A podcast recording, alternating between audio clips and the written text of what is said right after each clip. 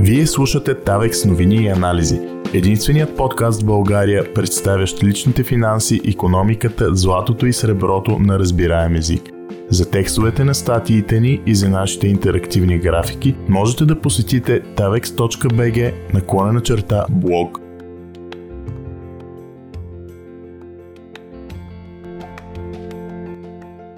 Левът Балкански. Началото на парите в България. Ето ранната история на парите по българските земи до създаването на българския лев след освобождението. От професор Пенчо Пенчев.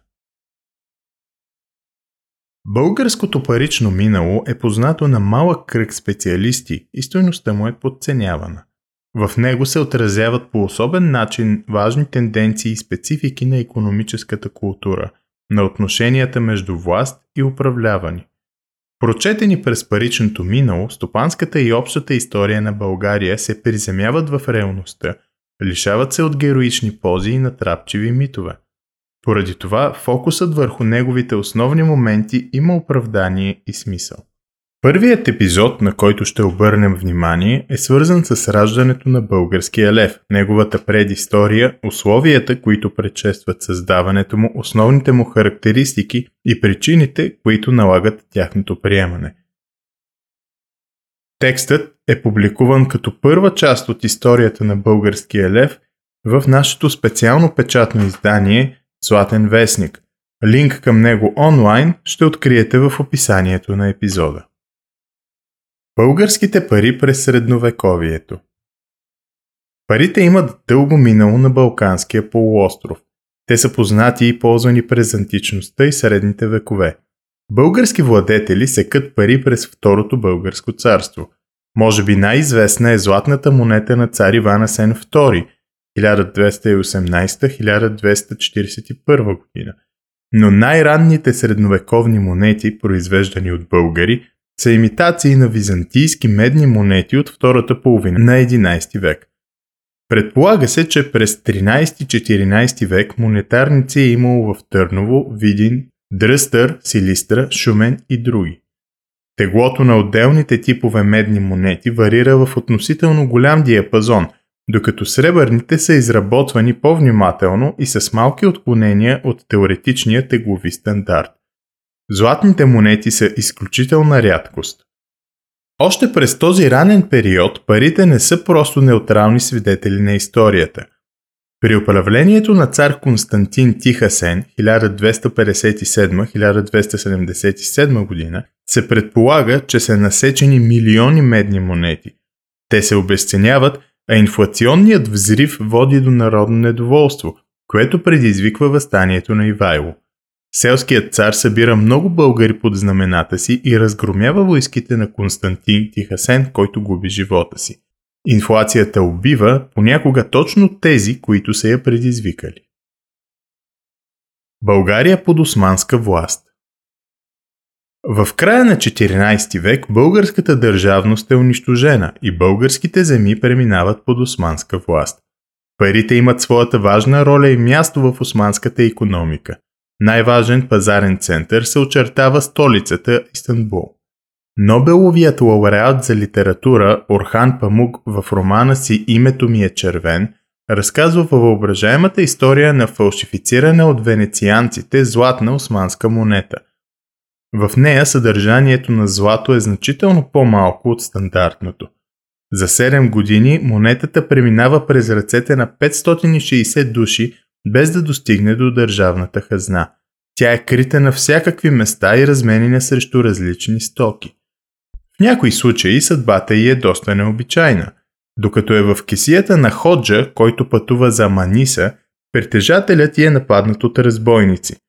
При заплахата парите или живота, нещастният Ходжа, цитирам, къде да ни скрие в бързината, напъхани в задния си отвор. Край на цитата. Историята е измислена, но показва добре ролята и значението на парите през 16 век. Основният пазарен център е Истанбул, златните монети са с висока цена и се фалшифицират, търговията и свързаният с нея пренос на ценни монети през големи разстояния са твърде несигурни. Биметалният стандарт в Османската империя От началото на 19 век българите се включват активно в стопанския живот на Османската империя, чиято економика все по-тясно се обвързва с пазара. През 1841 година българските земи са прекусени от известният економист Жерома Долф Бланки. Наред с многото интересни наблюдения, той пише, че в Турция пътникът трябва да носи със себе си голямо количество пари в брой, предимно дребни разменни медни монети. Когато той с пътниците му тръгват от Белград към българските земи, те натоварват всичките си пари на един кон. Всеки път, когато се налага да правят дребни покупки, пътешествениците са принудени да показват къде са парите им на околните, което е твърде рискова операция. В балканските провинции на империята няма достатъчно банкери, а златните австрийски дукати са най-търсените пари, но те не могат да служат за дребни разходи. С закон от 1844 г. османската власт въвежда биметализма при съотношение 15 към 1 между сребро и злато. Т.е. 15 кг сребро официално струват колкото е цената на 1 кг злато. Това означава, че легални платежни средства са златните и сребърните монети. Курсът се различава в известна степен от други европейски страни – Например, економистът Анджела Редиш посочва, че към 1803 година във Франция съотношението е 15,5 към 1. Златните монети се ползват за по-големи плащания и в международната търговия, а сребърните за сравнително древни транзакции. В ежедневието се употребяват и дребни монети, които не са от благородни метали, включително мед, никел и други. От практическа гледна точка, биметалната система стандартизира парите и улеснява обмена на различни нива. Проблемът при нея е фиксираното от държавната власт съотношение в цената между злато и сребро. При увеличаване или намаляване на наличността на единия от двата метала, пазарното ценово съотношение между злато и сребро се променя. Едната монета става по-ценна и често изчезва от пазара, феномен известен като закон на Грешам. Монетната единица в Османската империя става лирата, която съдържа 7,216 грама злато. Една лира се равнява на 5 бели, сребърни, меджидиета, а едно меджидие се равнява на 20 гроша. Към края на 50-те години на 19 век, руският вице-консул в Плодив Найден Геров докладва, че ажиото пречи на развитието на търговията. Ажиото е появилата се разлика между пазарната и номиналната цена на сребърните и златните монети, т.е. цените са нестабилни и трудно предвидими. Друг проблем е, че в различните градове на империята дори еднакви монети имат различна стойност. В някои градове Турската златна лира се обменя за 133 гроша, в други достига до 147 гроша. Разликата в цените говори за ниска степен на пазарна интеграция. Не е случайно, че по-едрите български търговци се интересуват непрекъснато от курса на парите, защото и най-малкото невнимание носи сериозни загуби. Първият министър-председател на България Тодор Бурмов се оплаква в дневника си, че преди освобождението като учител в родното си Габрово получил част от заплатата си в калпави монети. Срещу тях на пазара той получава по-малко стоки, защото благородният метал в парите, които има, е силно намален. Нестабилността на финансовата система в Османската империя предизвиква рационални реакции. Учители, например, сключват договор за работа с общините, определят в какви монети ще получат заплатата си.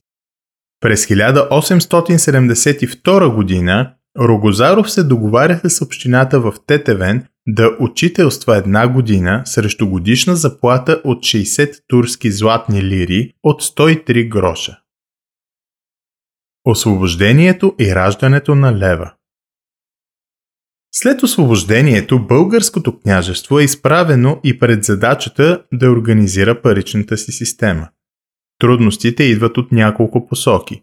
На първо място стои цялостната економическа изостаналост. В новото княжество няма модерни кредитни институции и традиции. Селските домакинства са слабо обвързани с пазара, липсват свободни капитали. От друга страна, новата държавна власт трябва да събира данъци и да извършва определени плащания, т.е. тя има нужда от приходи. Не на последно място, трябва да се отбележи, че в годините преди освобождението цената на среброто на световните пазари спада. Това води до появата на все повече сребърни монети и до намаляване на златните. Последните се изтеглят от обращение и се държат като съкровище от хората, които разполагат с тях. Руските окупационни войски в българските земи за времето от началото на освободителната война през 1877 година до формирането на първото българско правителство през 1879 година закупуват със сребърни рубли доставките си и тези пари заливат българския пазар. Те циркулират заедно с заварените турски монети и с голямо разнообразие от други, предимно сребърни монети.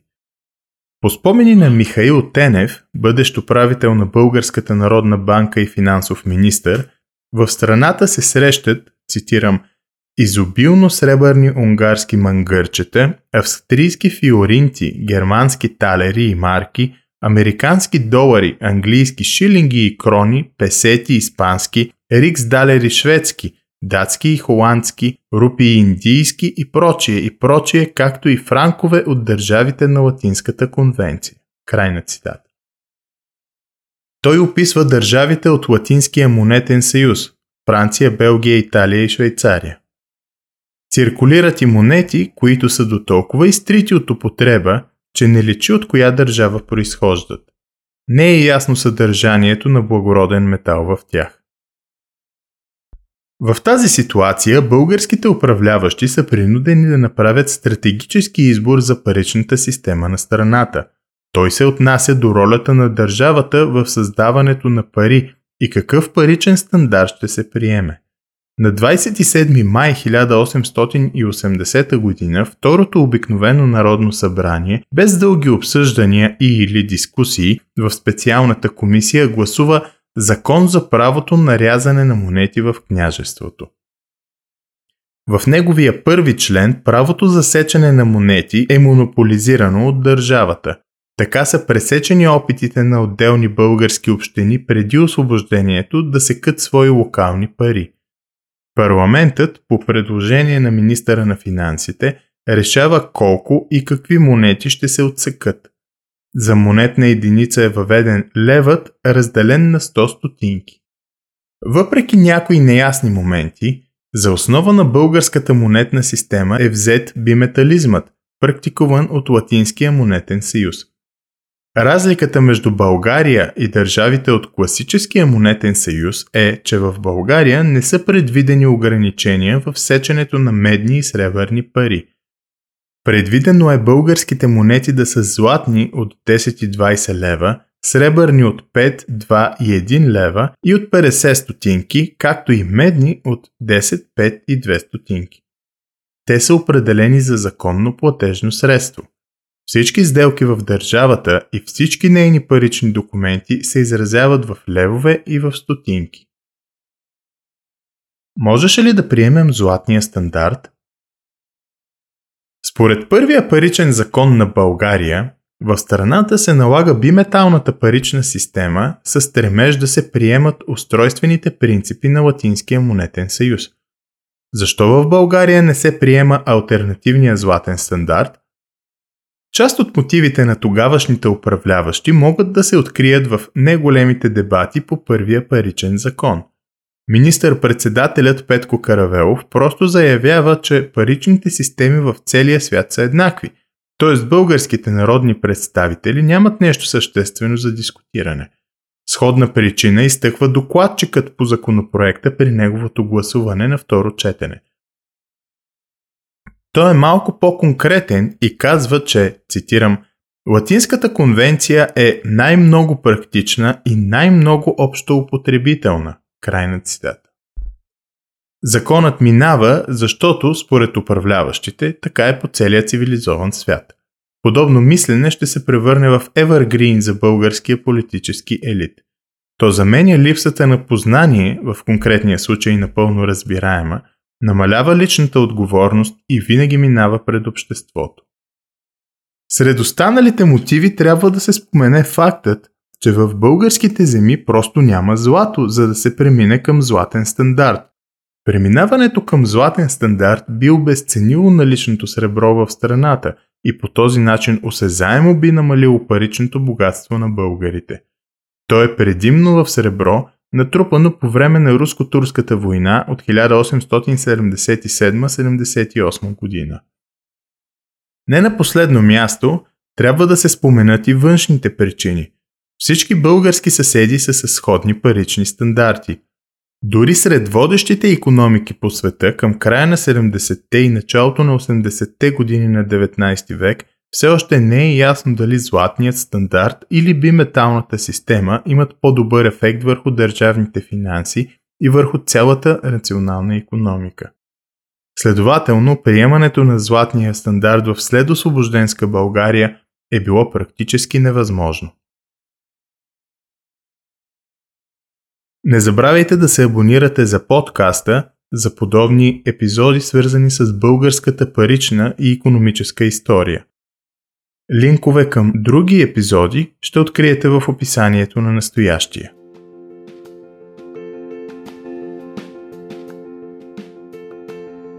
Текстът на статията, както и интерактивните инфографики към нея са достъпни на davex.bg наклонена черта блог.